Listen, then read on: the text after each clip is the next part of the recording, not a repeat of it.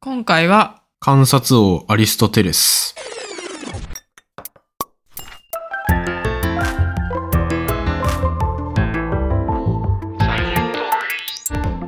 レンです。エマです。サイエントークは研究者と OL が科学をエンタメっぽく語るポッドキャスト番組です。突然ですけど、はい。トリビア一つ言っていいですかはい、どうぞ。フンコロガシって、月の光を見て自分の巣に帰ることができるらしいよ。えー、本当に無駄知識でしょ。でもなんかさ、動物で、うんな。んかある一つの場所に行くみたいな行動するとあるよね。他の動物で巣とかってことも。とかさ、鳥とかでなんか移住みたいなするときにさ、ああ、方角わかるとか。そうそうそう。そういうのあるから何かしらのさ、太陽とか星とか見なきゃできないのかな。うん。まあ別にそれを話したいわけではないんだけど、今回。 ああ、そうなの。とりあえずなんか、トリビアってこういう感じじゃないですか。そうだね。へーっていうやつ。そう、へーってやつ。これって、今の若い人知ってるかわかんないけど、トリビアの泉っていう番組昔やってて、うんうん。結構その影響大きくないですかそうだね。それ以外だったらトリビアって一般的な単語トリビアルみたいな形容詞はあった気がするけど。あ、トリビアル。うん。それもななんんかかつまらないみたいな。つまらないみたいな意味。うあん。あ。逆だよね。トリビアってなんかさ、へーみたいなことじゃん。まあ、へーみたいなことだけど、うん。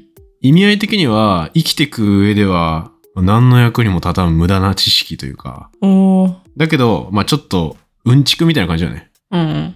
がトリビアっていう意味かなと思って現代は。うんうんうん。まあ、そういう意味なんですけど、トリビアって。はいはい。これって、もともとは、サンサロみたいな意味なんですよ。はえサンサロ。三つの道路がうん、合わさってる箇所みたいな。あーはんはんはん交差点みたいなね。はいはいはいはい。っていう意味なのよ。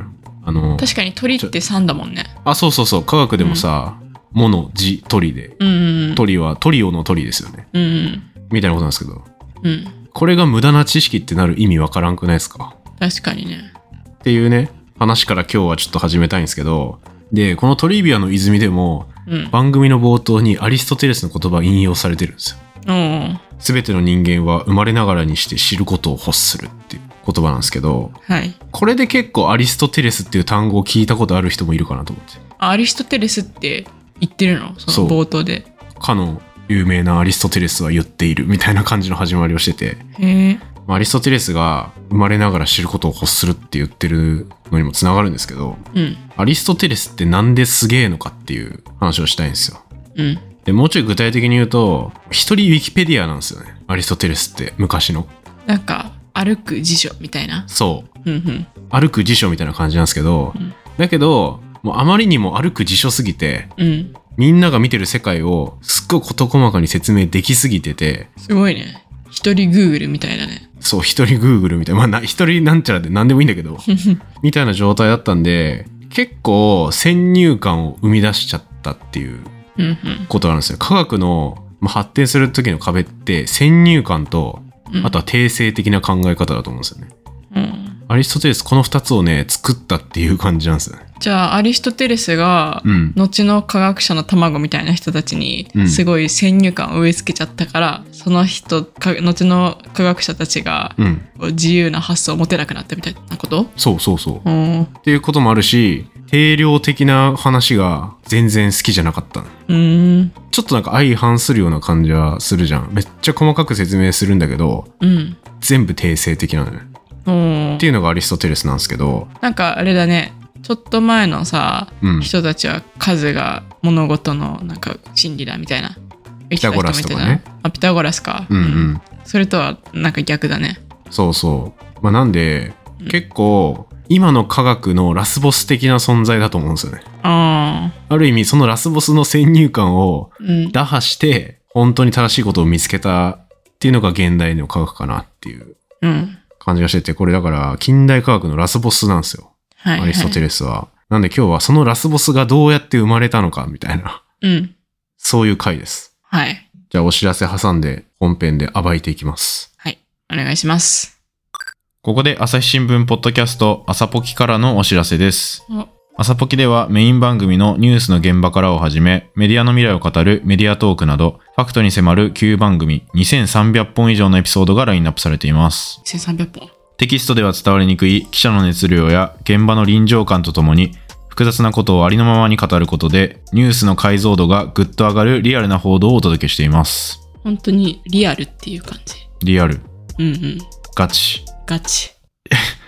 これ一回飛びようか。わかんない 質の高い情報を効率よくインプットしたいあなたはもちろんいつものニュースをもう一段階深く理解したいあなたには超おすすめですはい。人間味あるパーソナリティと経験豊富な記者による新聞社らしくない肩肘張らないざっくばらんなトークで日々の情報収集をもっと気軽に楽しみませんかエピソードが多くてどこから聞けばいいかわからないというあなたのために記者が厳選したおすすめエピソードをまとめた初めての朝ポキページをご用意しています。これいいよね。親切。うん、親切。初めての朝ポキページではニュースの現場からの配信1000回を記念してよりすぐりの過去音源を交えながら初めての方でも分かりやすく番組を紹介する記念エピソードも配信中ですいや深く知ることってやっぱ大事ですよね深く知ることは大事ですね。うんこう前にサイエントークでもうん。人と他の動物の違いってなんだっけっていう話うん。したの覚えてますかあ、覚えてますよ。何ですか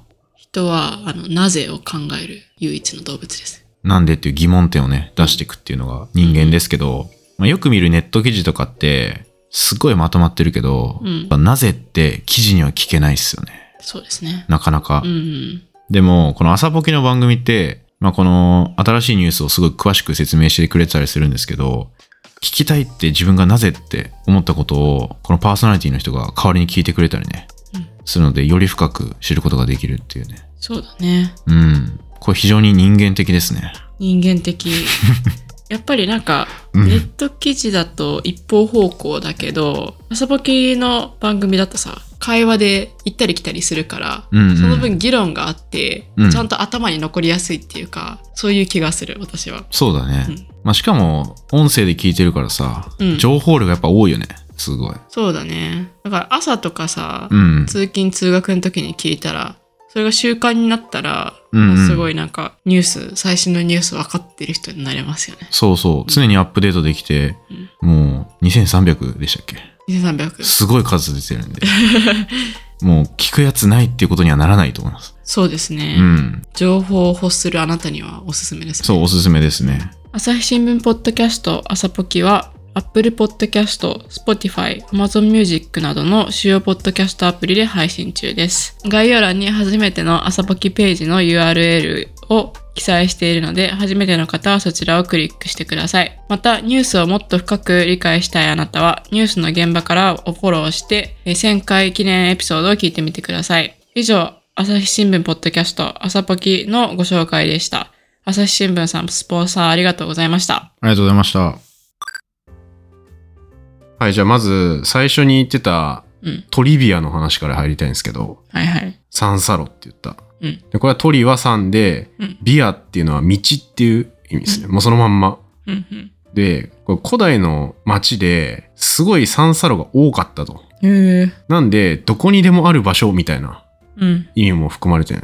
ああとそもそもトリビアってトリビウムの複数形がトリビアなんだけど、おー単数はトリビウムなんですね。じゃあ、複数形だったんだね。そうトリビアって。そうそうそう。だから三叉路たちみたいな。サンサロたち。うんうん。うん。そこら中にあるやん、みたいな。そう。で、そこら中にあって、まあ、転じて、まあ、くだらないことみたいな、うんうん。的な意味になったんだけど、結構俺これ最初聞いた時ジャンプしてる気がしてて、うん。どういうのはいや他にも理由あるのかなと思ってこの無サ駄ンサロがうん、トリビアの意味になった理由そうんうんうでちょっと調べてみたんですけどどうやらこれリベラルアーツが関係してるらしくてうん。ほ聞いたことありますリベラルアーツう。リベラルアーツは、はい、あります。どういうやつか知ってますなんか、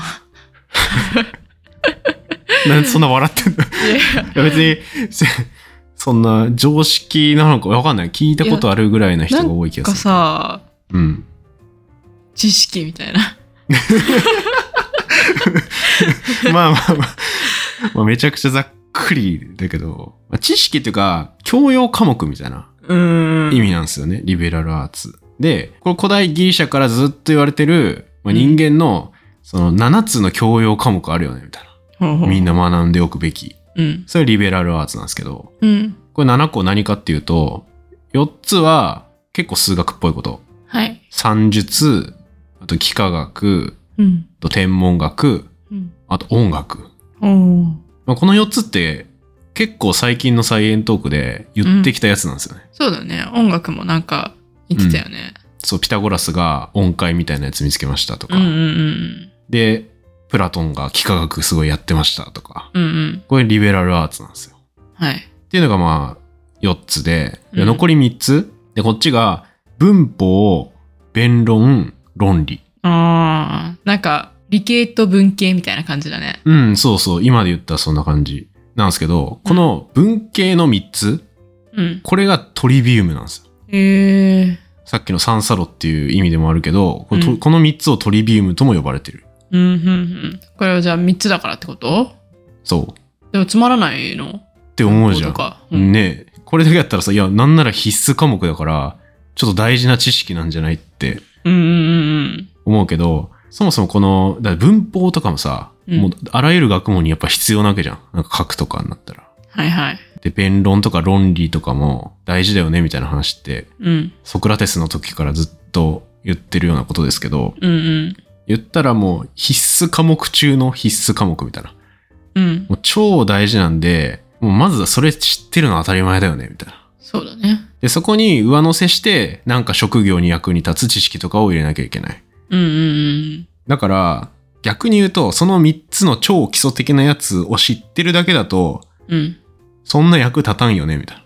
あっていうとこからトリビアがちょっと無駄な知識というかそういう意味になってるらしいよ。あ。うん無駄じゃないけどね。もうーんう。必須だけどね。そう必須だけどねああ。視点が違うのかな。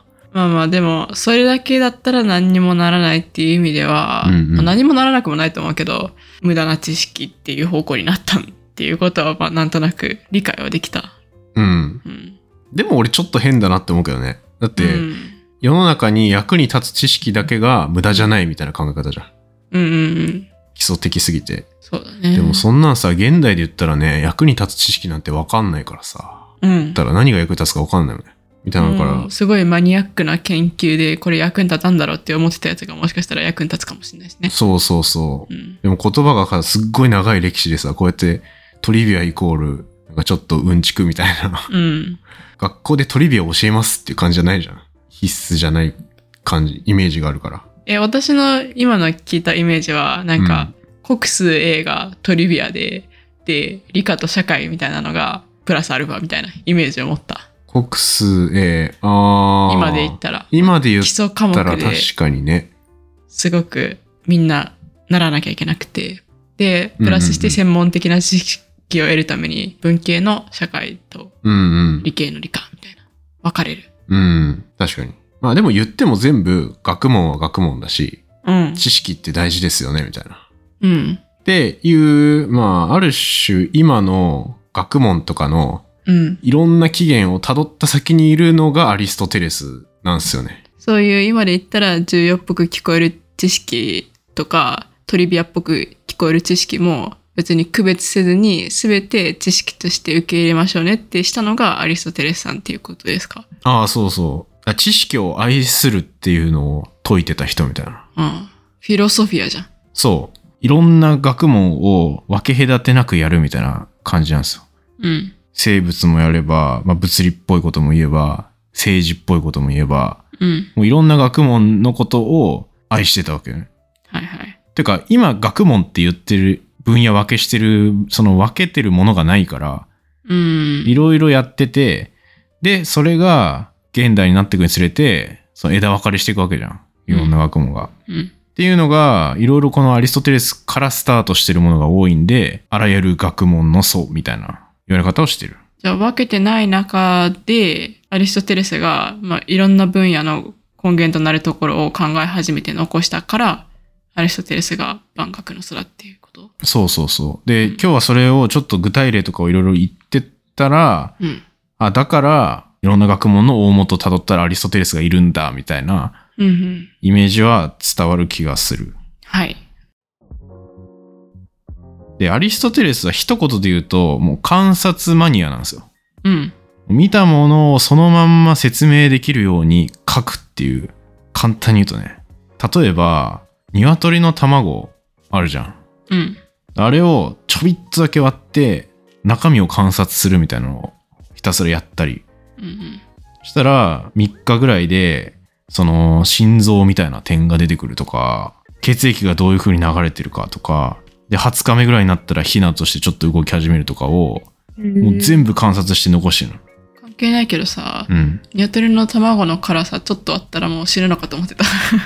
あ、多分観察したやつ自体は死んじゃうんかな。なんか解剖みたいなことじゃないかな。ああ、そういうことそう、何日目に割って中見たら、ああ、そでいっぱいしたんだね。う。うん。とか、あとは、まあ、ちょっと一部開けて、うん。どの位置に何あるかとかは調べられたりするじゃん。うん覗き見れば。うんうん。っていうことだと思うけど、まあ、いろんな卵を研究してたりもするね。雲の卵とかも研究してたりする。へえ。卵っていうかなんか、アリストテレスの部屋の中やばそう。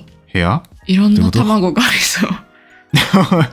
いやどう確かにどんな生活してたんだろうね。え、しかも生物系以外もしてたんでしょあ、以外もしてた。何してたの他に。他は、いや、天文学もやってるし、星の動うき、んどういう風な動きするかっていう予測とかうんうん。するし、あと気象、天気うんとかも見てるし、まあ今だったらあんまないんだけど、その霊魂みたいなの、霊的なものも考えてたりもする。うんとか、さ睡眠と、なんか夢の関係とか、うんうん。うんあと、老化とかね。うんうん人が年取ったらどうなるのかみたいな。うん。とかも、なんかね、観察してたらしいんだよね。なんでもあるよ。なんでもありだね。うん。でも確かに分類がなかったら、うん。もうとりあえず身の回りに起こってることみたいな感じで同じジャンルとしてうんうんうん。いろいろ考えてそう。そうそうそう。ん。で、これなんでこうなったのかっていううん、ルーツは一応あるんだけど、これ17歳くらいから、あの、プラトンさんが作ったアカデメイアにずっと通ってたんですけど、アリストテレス君も。うん。で、こうプラトン先生の教えは、まあ、イデア論って前言ったけど、うん。例えばあそこに馬がいるとする。うん。で、その馬を見て僕たちが馬だって思えるのは、完璧な馬のイメージを僕らが持ってて、それに当てはまるからあれが馬だってわかるうん。っていう説明してたね。だけどアリストテレスは、いや先生、馬は馬ですよねって言ってる。いうん。や、完璧な馬って本当にいるんですかみたいな。うん。それ確認しようないし、もしやったとしても、なんか、馬のイデアとか言って考える要素増やしてるだけじゃないですかみたいな。うん。もっともですねい。や、そう、もっともなんだけど、ああ、そうまあ、なんかプラトンからしたら、なんかすすごい生徒がいるな、みたいな。いや、でもなんかすごい天才だっていうのはもう言われてたらしいんだけど、はいはいはい。勉強しなくて。でいや、そんなイデアとか言ってるより、馬っていうのは足が4本あって、こういう形の蹄があって、うん。縦髪が生えてて、みたいな、もう説明して説明して、そういう個性を全部持ってるのが馬ですよね、みたいなうんうんうん。考え方だったの。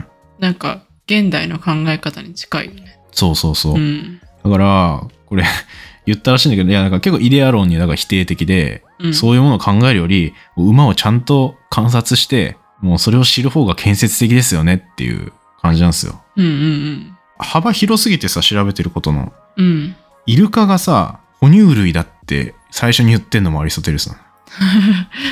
え、でもその当時から哺乳類っていう概念あったんだ。あ、そうそう、一応あったらしくて、その分類も作ってて、おーあ、それ、え、分類をアリストテレスが作ったのうそう、母乳を飲ませてる種類っていうことでーん。分けてて、うんうん。だからイルカは魚っぽいけど魚じゃなくて哺乳類っていう、僕らに割と近い種類だみたいなおーのを言ってんのもアリストテレス。へーすごいね、アリストテレス。そう、だからもうイルカのイデアとか言ってたら、魚って思っちゃいますよね、みたいなことだと思う。 うんうんうんうん。で、これまあ、あらゆる物事、周りにあるさ、生き物を観察するとか、現象を見るとかもそうなんだけど、これ政治にもちゃんと言ってて、政治。政治。うんうん。でプラトンは哲学を学んで理想の国家を知るやつが王になればいいじゃんっていう人だったのようん。だけどアリストテレスはいやそれだったら結局独裁政権みたいになっちゃうだけじゃないですかっていうんうう言っん。ててそんなことより全部そんなことよりみたいな感じなんだけど、うん政治ってまず種類あるよねって。3種類あって、君主制、だから王が一人でやるのと、うん。貴族みたいな階級を作ってやるのと、うん民主的にみんな平等みたいな感じでやる。うんこの3種類がある。だけど、もうどれもデメリット、メリット、デメリットあって、うん。王は独裁になるしダメで、貴族は権力争いして滅びるからダメで、うん民衆はなんかみんな政治に無関心になるから、結局どれもダメになる要素はあるみたいな。うん。結局、それがサイクルしてるだけだから、まあその答えってなかなか難しいよねって言ってんだよね。うん。もう、これさ、未だにそうじゃないですか。うん未だにそうだよね。ずーっとこのアリストテレスが言ってる通りになってるうん。と思うんですよ。うんうんうんうん。なんか、プラトンの考え聞くのとアリストテレスの考え聞くのだったら、アリストテレスの方がなんか100倍納得感あるわ。いや そうそうそう。だからね、結構すごいって言われてるうん。し、まあ、あらゆるものを観察して、うん。世の中のこと知ろうぜっていう。だって知識を愛するのが人間じゃんっていう人だったね。へえ。じゃあさ、プラトンのアカデミアだっけうんうん。に入ったのはなんでなんだろうね。それもとりあえずなんか、そういう考え方があるっていうことを学ぶために入ってみたみたいな。うん、入ったのは、だから、そういう知識身につけたいっていうのはあったっていうのは言われてるね。なるほどね。うん。でもだからといって、プラトンの考え方に染まることはなかったんだね。そうね。うんもうずっと勉強したけど、すればするほどなんかちょっと違くねって思ったんじゃないかな。うーん。で、まあ、本も170冊ぐらい書いてるんですけど、うん。異常な仕事量だったと思うよ。そうだね。うん。今3分の1ぐらい残ってるんですけど、そのうち。だから3分の2ぐらいはもう本失われちゃってて、わかんないんだけど、うん。まあ、大体それぐらいですね。アリストテレス、生まれはどんな感じなのあ、生まれうん。医者の子供かなだかあらお金を持ってそうな感じではあるあ、。確かに。王様についてたお医者さんみたいな、うんうん。な家の子供だったらしいけど、ああ、じゃあだ結けど構上流階級だね。うんだけどね、幼い時に両親を亡くしてて、あ、そうなんだ。うん。で、義理の兄のお医者さんに育てられてる。みんなお医者さんだね。うん。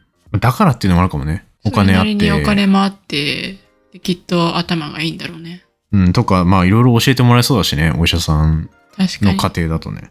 で、一応プラトンの著書にうん。も出会ってて、幼少期に。うんうんまあ、そういうのもあってアカデミーや入学しようってなってる。うんうん。へえ。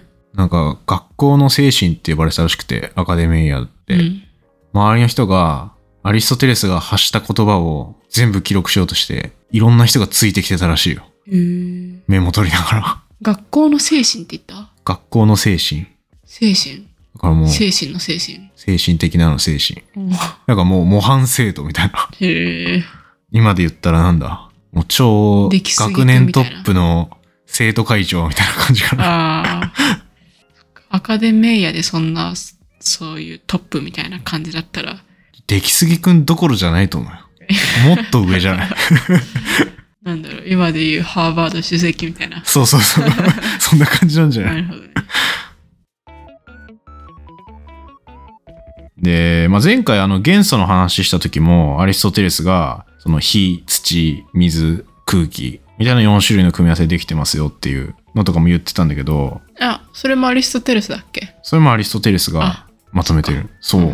これ初めて力っていう概念をね、使ってんのもアリストテレスなんですようん。えーこれも結構説明がそれっぽくて元素ってもともといた場所に帰りたがるっていううんうん。目的があってそっちに帰りたがるっていう性質があるうんって。まず言ってるで石ころはもともと地面にあるもんだから下に落ちるうん。で雨ももともと海にあったもんだからうん海に降るだから土と水は下方向に行くで空気とか火とかは上に登っていくうん。みたいなまあ結構説明としては当てはまってるかなと思ってうん。ちょっと今と違うのは、これって、物が腐るとか、人が老化するとか、うん。そういうのと一緒って言ってる。そしたら食べ物は、うん。元あるのは腐ってる状態が元っていうことになっちゃうね。あ、腐ってる状態だけど、最終的に土に帰りますよね、みたいな感あじあ、だと思そういうこう。とか。で、またそこから木が生えてきて、うん。で、また果物できる、うんみたいな。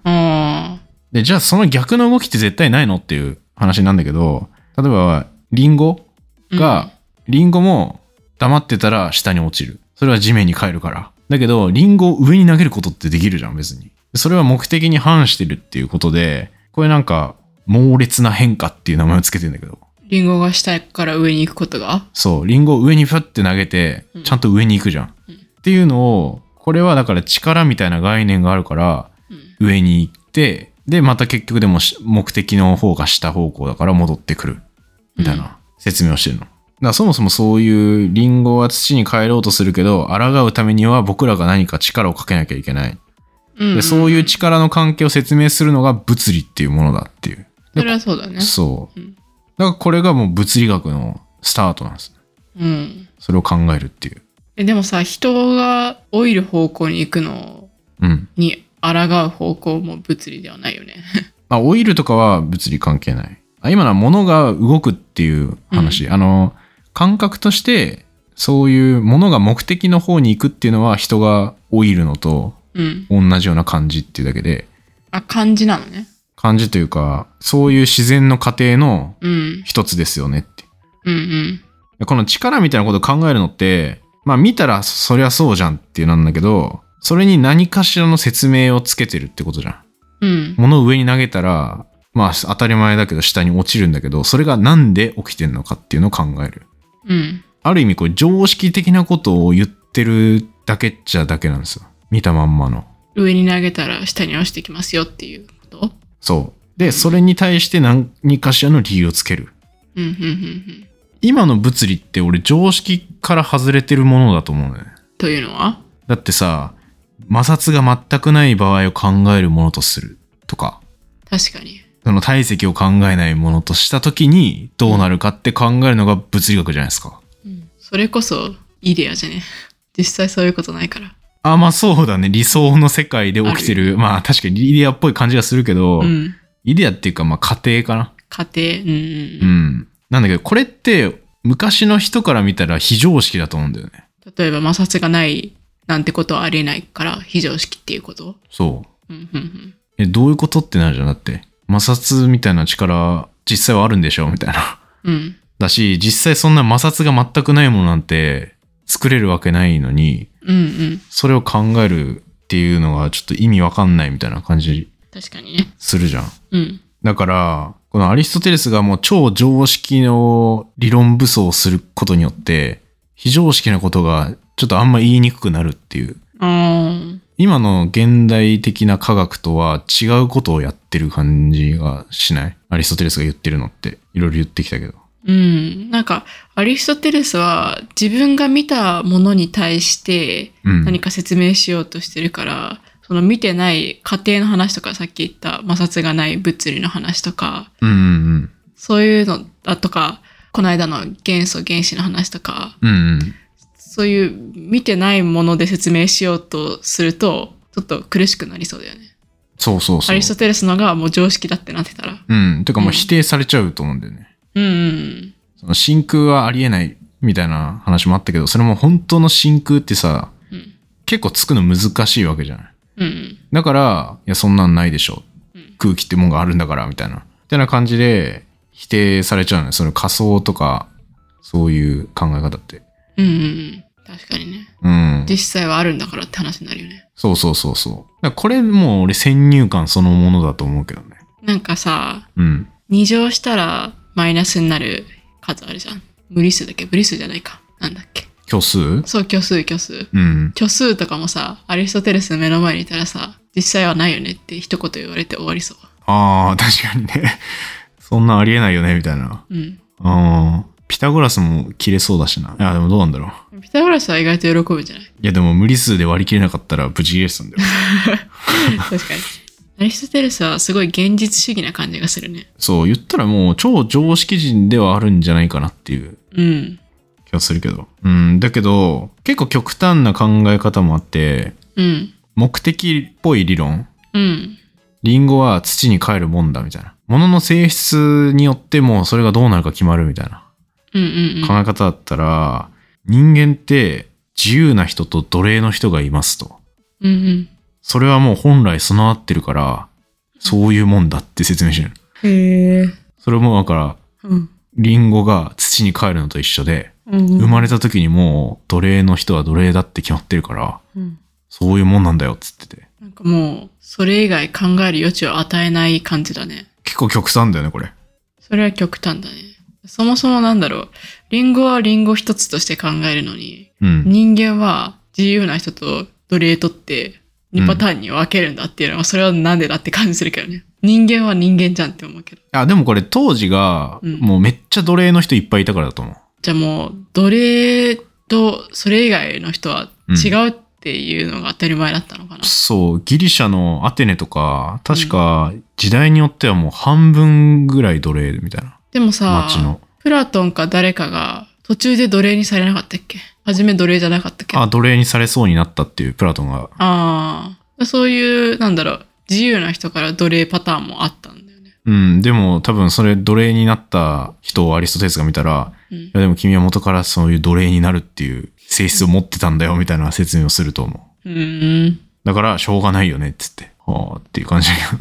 なんか、それ以外のさ、アリストテレスが発見した素晴らしいことを、なんか、リンゴが落ちる理由を考えたりとか、そういうのはさ、うん。現象だけは見るんじゃなくて観察して理由とか考えてさ、うんうんうん。こう、一歩先まで考えてるのすごいと思うけどさ、うなん。んか奴隷に関してはさ、あなたは奴隷のになる運命だったんだよ。終わりみたいな感じで、それ以上議論することを許さないのはなんか真逆な感じするね。うん、真逆なんかな。でも説明としては同じ方向な気がするけど。もう説明できちゃったらそこで終わりみたいな。そうそうそう。物には目的があって、うん。その目的が全部自然の成り行きで、はたその動きを果たしてるだけだっていうのをひたすら説明してるから、うん。同じことなんじゃないまあ今の感覚で言ったら変だなっていう感じはするけど。うんうんうん。アリストテレスの中ではそれで全部説明できるっていう感じなんだろうね。うん。ここまで言ってきたのって全部定量的じゃなくて定性的なことしか言ってない。うん。で、結構意外かもしれないけど、アリストテレスあんま数字好きじゃないんですよ。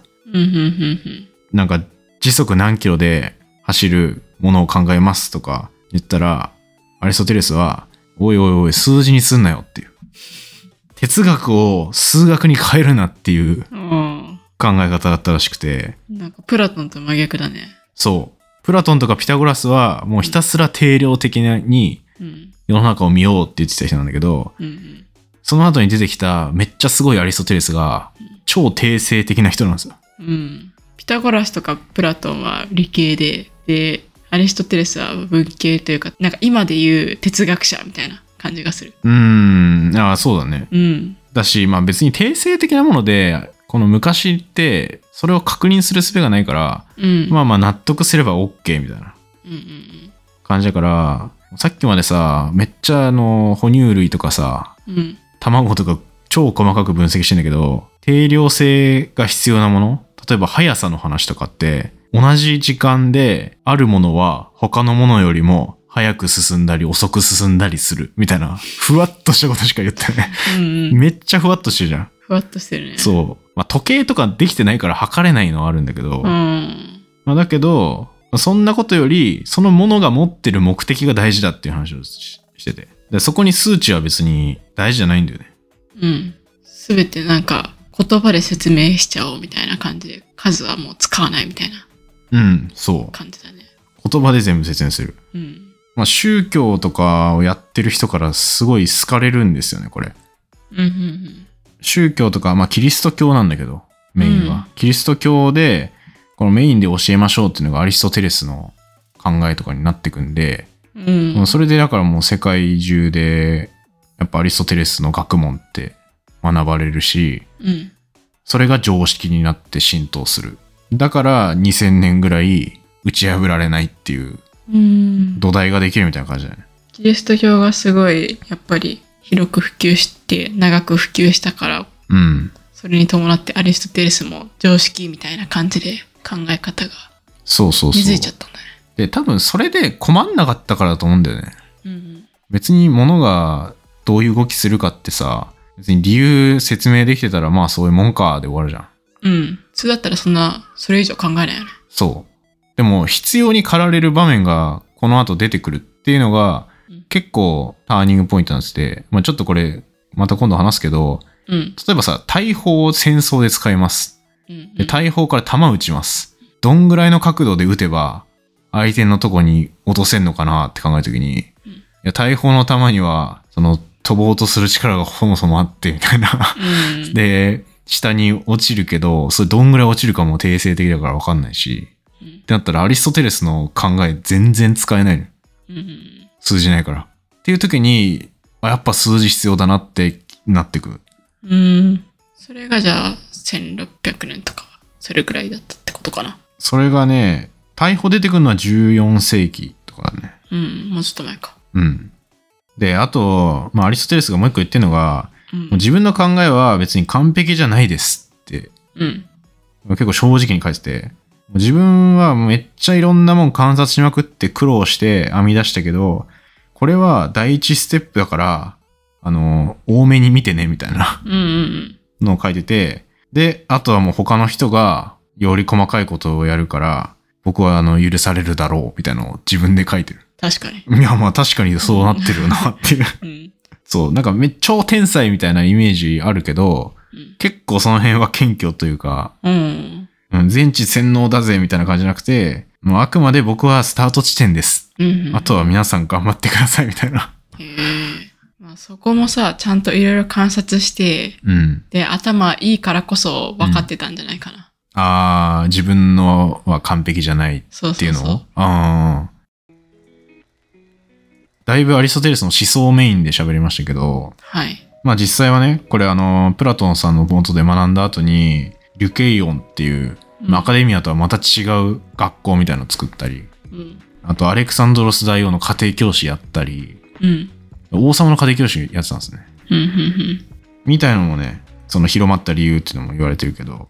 うん。で、まあ、弟子とかもね、いろんな本、アリストテレスさんはすごかったみたいな本をうん。うん。いっぱいみんな書きまくって、だから今回話したやつも、まあ、なるべく事実というか考え方みたいな話メインでしましたけど、いろんな逸話あるけど、うん。うん。まあ大体アリストテレスの考え方はこんな感じ。もう自然を学ぼう。物事を観察しようっていうことでしたね。ピタゴラスとかはさ、うん。ロジカルシンキングだったじゃん。うん、うん。いや、ロジカルシンキングでもあるんじゃないアリストテレス。じゃあアリストテレスがすごいのは、いろんな分野で観察して、うん。で、知識合いそうってして、うん。そのいろんな分野の元を作ったのがすごいっていうことですかね。そうそうそう。まあでも逆に、それがあることによって、現代の目線で言うと合ってるのにっていうのも迫害されるうんうんみたいなことが起きるのはさ、アリストテレスが常識を作っちゃったからで、うん。うん。地球が回ってるって言った人が迫害されたみたいなのも、うん。いやそんなわけない。地球が宇宙の中心で空が回ってるって言ってる人たちが、その常識に染まってたから悲劇が起きちゃうわけで。うんうん。っていうとこまで続いてるのすごい1000年以上そうだね。他にも考えてた人いたかもしれないけど、アリストテレスはここまで多くの、の人で、多くの時代に影響を与えられたからこそ、これがスタンダードみたいな、なっちゃったんだろうね。うん、うんそうじゃんかなあと俺のメモで言ってなくて残ってんのマジで最初のトリビアでタンポポはヨーロッパでは普通に食べられているっていうことそれぐらいタンポポフランスとかえ美で味しいのかなフランスとかで普通に食われているらしいいえ、どんな味するんだろう。やわかんないえ、なんかさ、日本でさ、桜食べるみたいな感じかな。 まあそんな感じじゃないさ今度フランス行ったらさ、タンポポ食べてみようん全然関係ないけどう。うん。ウニの口のウニって口あるんだけどパクパク食べる、そこの食べる場所の名前が古代ギリシャの提灯に似た形らしくてうん。アリストテレスの提灯っていう名前がついてるなんでアリストテレスのなのアリストテレスが見つけたからウニをウニのその提口灯みたいな口を観察しまくって見つけたのがアリストテレスだから、それトリビアやん。これ正式名称らしいよえ、マジでアリストテレスの提灯へえ。日本語でも一平日本語でも正式名称がそんな感じな。もう日本語でもそうじゃんうーん。ってことで古代ギリシャ編は今回で終了ですお、やっと。長かったね。まあ10回いないぐらいじゃないまあだいぶ詰め込んだけどねうーん。本当はねアルキメデスとかねなんか聞いたことあそういうる。人もねうん。紹介したかったけど、切りないんで。うん。 ピックアップしてやっていかなきゃね。そもうう。科学史一生終わんないからね。そうそうそう。まあでもメインストーリーは、だからこっからアリストテレス VS 現代、そして原子見つけるとかその辺かな。うん。がメインストーリーかなはい。って感じですね。はい。今回も朝日新聞さんの提供でお送りしましたけど。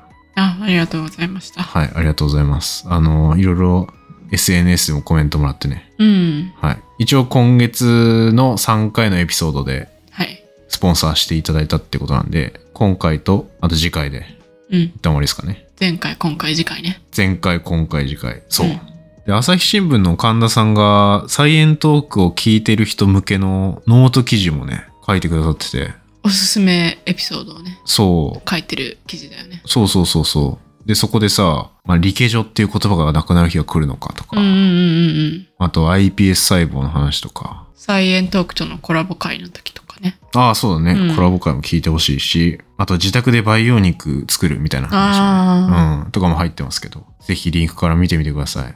そうですすね。ごい超大作のノート記事だ ったんで、嬉しいなと思って。 うん。俺もあと全部もう一回聞こうと思って。さすが新聞記者っていうう感じですね。ん。エマさんが噛んでるのがいいみたいなコメントも、あのメディアトークの方でされてましたけど。ああ、それまだ聞いてないんですけど。はい。はい。 ありがとうございます。他の番組は結構中身のこと言われてたけど、俺らは噛んだっていうことしか言わないそう。そ して、あの、レイさんがすごい頑張ったけど、レイさんに対するコ メントは僕特にに。対するコメントは一つもありません でした。あと、ゆる言語学ラジオと、うん。ゲイと女の御殿ラジオも、うん。今回のスポンサーのに入ってたってことだけど。うん。まあ、あと、プラスエマさんみたいな感じに なってる。サイエントークはエマさんっていう人しかやってないかもしれないと思われるいかもしれやなー、悔しいな、うん、泣きそうです。い。すごい落ち込んでたね。 いやいや、まあ、でも、紹介してもらえて嬉しいけどね。うん。いや、ありがとうございます。ありがとうございます、本本当当に。はい。また頑張りますんで。にはい。はい、ってこと頑で。張りましょう。はい、頑張りましょう。ありがとうございました。ありがとうございました。